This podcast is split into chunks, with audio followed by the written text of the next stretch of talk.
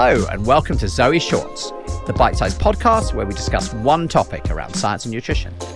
I'm Jonathan Wolf, and today I'm joined by Professor Javier Gonzalez, a professor and world expert on nutrition and exercise. And today's subject is cardio exercise. Now, most of us know that we need to exercise regularly to get health benefits, but it's often hard to work out exactly what sort of workout and how much of it we should be doing. We're often inundated with different methods and formats like HIIT training, endurance, circuit training, and even Zumba. And each one of these promises certain improvements to our health, so the whole thing can get quite confusing. And what we really want to know is, which one of these is best? And is it better to stop one of them in favor of another? Well, that's the million dollar question. And luckily, there's some great research we can call upon to help us answer it. Okay then, let's get moving. So Javier, I was talking to a friend the other day who wants to do more exercise, something that I'm sure many of our listeners are familiar with. My friend, she's a busy working mother, and she's finding it really hard to figure out what would give her the best bang for her buck. And as you said a minute ago, she was looking at all sorts of different types of exercise classes that she was discussing with me. HIIT classes, Zumba, yoga, you know, to name the three that I remember. And she was telling me that she's specifically interested in cardio exercise. Now, before we go any further, I hear this word cardio used a lot, but I'll be honest, I don't really understand exactly what it means. Can you explain it?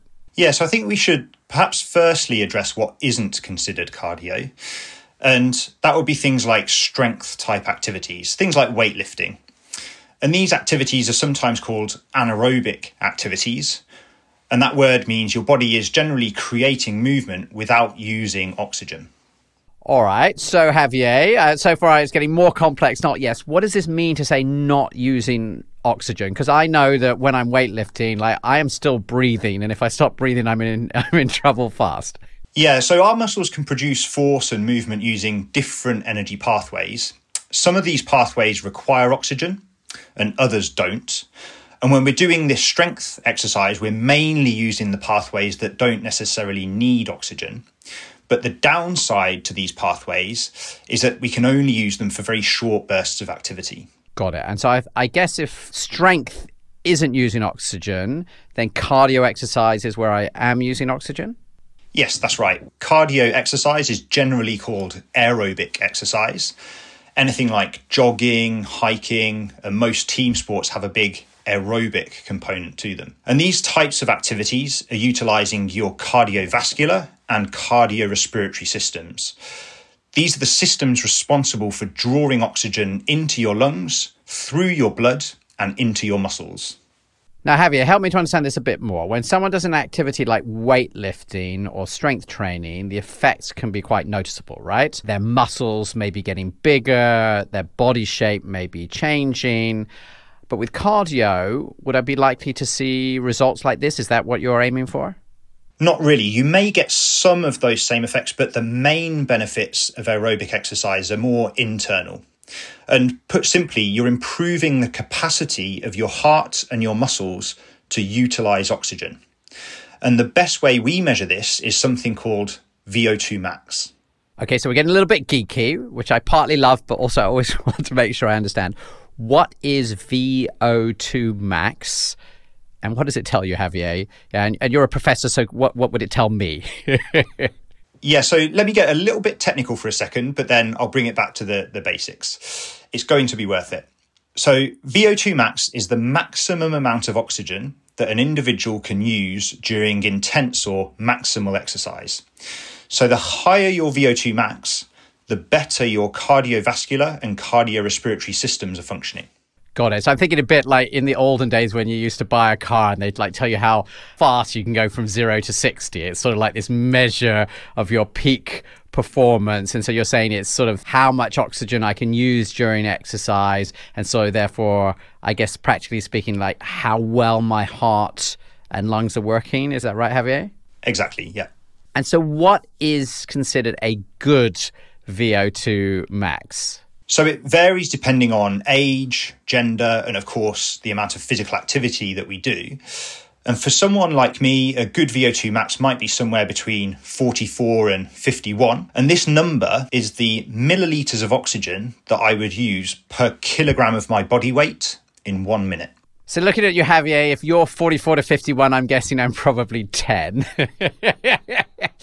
So how important is it to have a good V O two max, or maybe if you can't um, measure that, like how important is it to have this good cardio fitness when someone is listening to this and they're probably thinking about their overall health, right? They would like to live more years of healthy life. Well, it's absolutely crucial, Jonathan. It actually turns out that the level of someone's cardiorespiratory fitness is a very strong indicator of how at risk they are of getting certain cardiovascular diseases and also overall mortality. So just to make sure I've got that, what you're saying is that someone's cardio fitness level can predict not just their risk of heart disease. And I think listening to that, there's certain logic, like your heart is sort of a muscle and we sort of have that link, but you're also saying it's their risk of dying from anything. And then amazingly, this sort of cardio fitness level is actually like a more reliable thing than their weight, whether they smoke, you know, even if they have type two diabetes, to predict whether someone is is going to die. Yes, that, that's right. Compared to all of these, cardiorespiratory fitness is an often overlooked measure from a clinical perspective. So that's amazing. And part of why we're so pleased to have you here on the show. So I guess that means it's quite obvious that improving our cardio fitness is really important uh, if we want to avoid those sort of cardiovascular problems, you know, the heart and stroke and things like that, but just prolonging our lives in general. So I guess what I really want to know is how can we design our exercise routines to have the best chance of boosting the health of that cardio system and also being realistic, right? We all lead busy lives. There are lots of people like me who don't really love doing exercise. It's more something they do because they feel that it, it's for their health. And if we go back to my friend who I was telling you about, right? She's really busy. She has young kids. So she's really interested actually in sort of how little exercise is going to be enough for her to get these health benefits. Yeah, so first of all, it's important to say that when it comes to cardio and, and exercise in general, anything is better than nothing. And more is better than less. But if people have limited time to exercise and they want to try and get the very most out of the time that they have, then there are three main things we can look at to optimize the health benefits of exercise. These are intensity, duration, and frequency. Okay, so we're getting a bit complicated again. So do our listeners need to use like a mathematical formula for these things to figure out like exactly how to work out? No, they don't need a mathematical formula. Let me take you through some of the studies that have compared different types of exercise to help you understand how these factors work together. We can start with a review from two thousand fifteen in the journal Sports Medicine. They compared the health effects of people doing high-intensity interval training to people doing more classical endurance or prolonged continuous training. And Javier, I keep asking these questions, but what's the difference between those two types of exercise? So high-intensity interval training has become very popular recently. It involves short, quick bouts of high-intensity exercise, one after the other, with short rest periods in between. So that might be one or two minutes of exercise and then another one or two minutes of rest in between those repeated bouts. Whereas endurance training is of a lower intensity overall, but it's more prolonged. So a thirty-minute continuous jog or continuous bike ride, for example. And this is sometimes thought of as the more traditional method of cardio. All right, so that's really interesting because the second one, they're clearly spending way more time exercising, right, than in the first with all the gaps. So it seems obvious that the one with longer time is going to be better. What did the researchers find out when they compared these two? Well, interestingly, both types of exercise elicited large improvements in the V O two max of healthy young to middle-aged adults. But actually the gains in V O two max were greater with the high-intensity interval training compared with the more classical endurance training. So just to make sure I got that, you're saying that the high-intensity exercise, even though actually it had a lot more gaps in it, actually improved the participants' cardio fitness more than when they're just like literally non-stop for the full thirty minutes doing the endurance training. Yes, exactly. And we know that exercise intensity can act as a replacement for exercise duration. It's a bit of a trade-off. So if the intensity of the sessions is very high, then less time is needed to obtain some of these health benefits. So I think I'm finally starting to understand why my trainer likes me to do something that wipes me out in thirty seconds, which always feels really unpleasant. Um, and it feels like we're getting a bit closer to the answer to our question. Yeah, so if we really want to know what the absolute minimum amount of time needed to get a benefit from exercise is, then one study has shown that as little as six times ten to twenty second sprints per week, so that's just six sprints per week, with some lower intensity activity just as a warm-up and a cool-down, has been shown to improve fitness by almost ten percent within two months. ten percent? Just with like six ten second runs. That's totally crazy. That's like two minutes of exercise a week. Yep. Hi, I hope you're enjoying the show so far and learning a lot. If you're not already a regular listener, I hope you feel like you might come back. Make sure to hit the follow button so you know whenever a new episode arrives. We release each week ad-free as part of our mission to improve the health of millions. To help us, I'd love for you to share the episode with one person you think could benefit. Okay, let's get back to the show. So this information is definitely useful for anyone who is time pressed. And our team did some research um, before this podcast, and what they found is that eighty percent of Americans do not achieve the C D C's exercise guideline, which is for at least one hundred fifty minutes of moderate intensity aerobic exercise every week. But I think what you're saying is they could increase the intensity of the exercise and actually get away with doing a lot less than one hundred fifty minutes. Is that right? Yeah, these recent studies would suggest that would work, yeah. So that's amazing and exciting, I think, for anybody who's who's really struggling with the time. But what about if I really don't like doing these intense bursts of exercise, or maybe physically I, I can't, right? Lots of people may be listening to this who have have restrictions, but maybe I do have a bit more time on my hand. Like, what should I do? Yeah, so if the intensity is lower, then the duration needs to be longer. And even very low intensity activity has been shown to have a number of health benefits. And something just like fidgeting might even be enough. A recent study showed that just lifting your heel off the floor repeatedly whilst you're sitting down in your chair, just like you and I now, can lower the rise in blood sugar after meals by as much as fifty percent. And one thing to bear in mind with intensity and time is that for the longer term changes in your health, a certain amount of intensity is probably needed, whereas the low intensity exercise gets you some of these immediate effects on metabolism, albeit not as long lasting. Amazing. So you've told me that I can either do a quite small number of short bursts of exercise like this, like ten to twenty second sprints six times a week, or I can do a lower intensity exercise for longer. But how often do I need to do that? Is it every day, you know, a few times per week? Well, we have an interesting study that looked at links between the amount and the intensity of exercise and cardiovascular mortality in nearly four thousand people. These people were aged forty years and over and were based in the U S, and these were all volunteers who didn't have cardiovascular disease when they entered the study. They wore a type of tracker called an accelerometer for a week, which is a device that measures movement. And Javier, is this a bit like a fitness tracker or a smartwatch? Yes, it is very similar. And so what did the study find?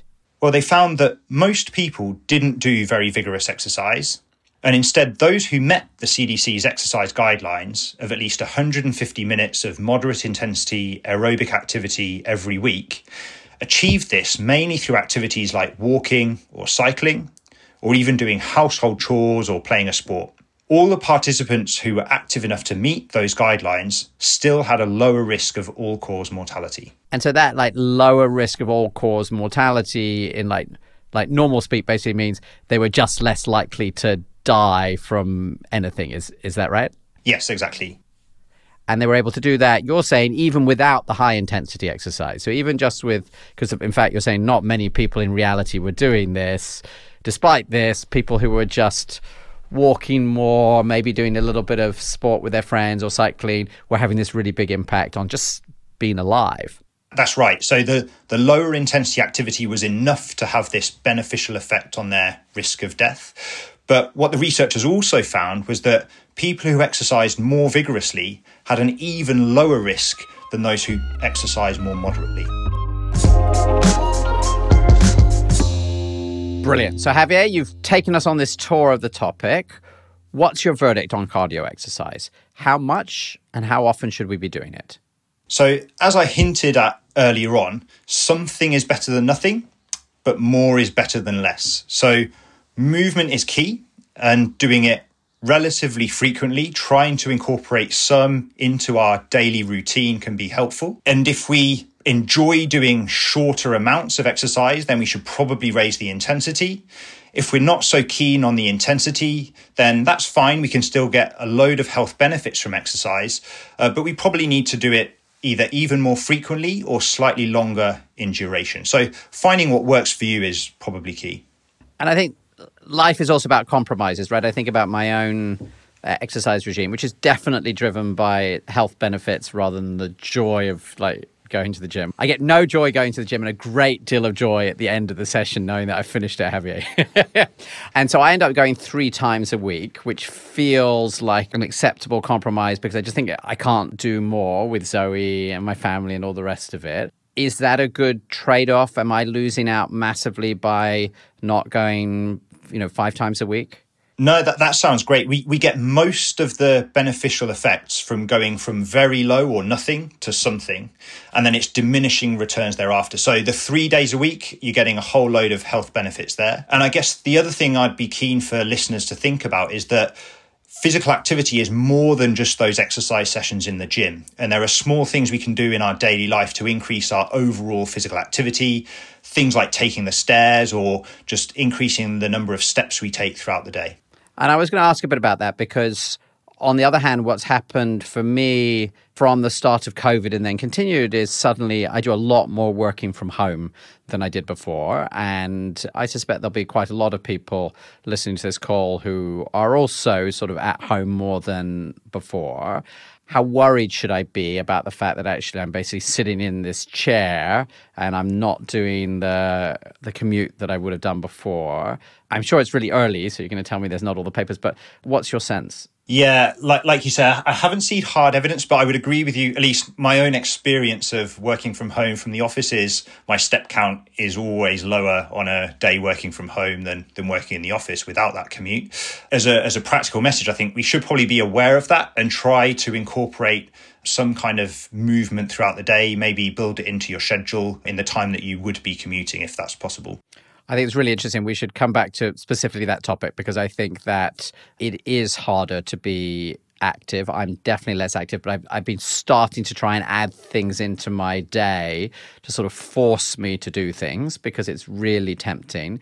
And the bi- the biggest plus for me is that my study where I'm sitting right now is at the very top of the house and the kettle is at the very bottom of the house. And as anyone who knows me knows, I'm completely addicted to tea. So half a dozen times a day, I have to go all the way down in order to make a cup of tea. Exactly. That sounds like a great tip with the habit of making a cup of tea and you get a little goal at the end of it of a, a nice cuppa after you've walked down the stairs.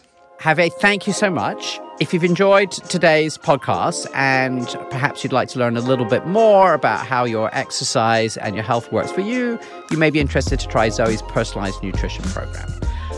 You can learn more and you can get ten percent off by going to joinzoe.com slash podcast. I'm Jonathan Wolf. And I'm Javier Gonzalez. Join us next week for another Zoe podcast.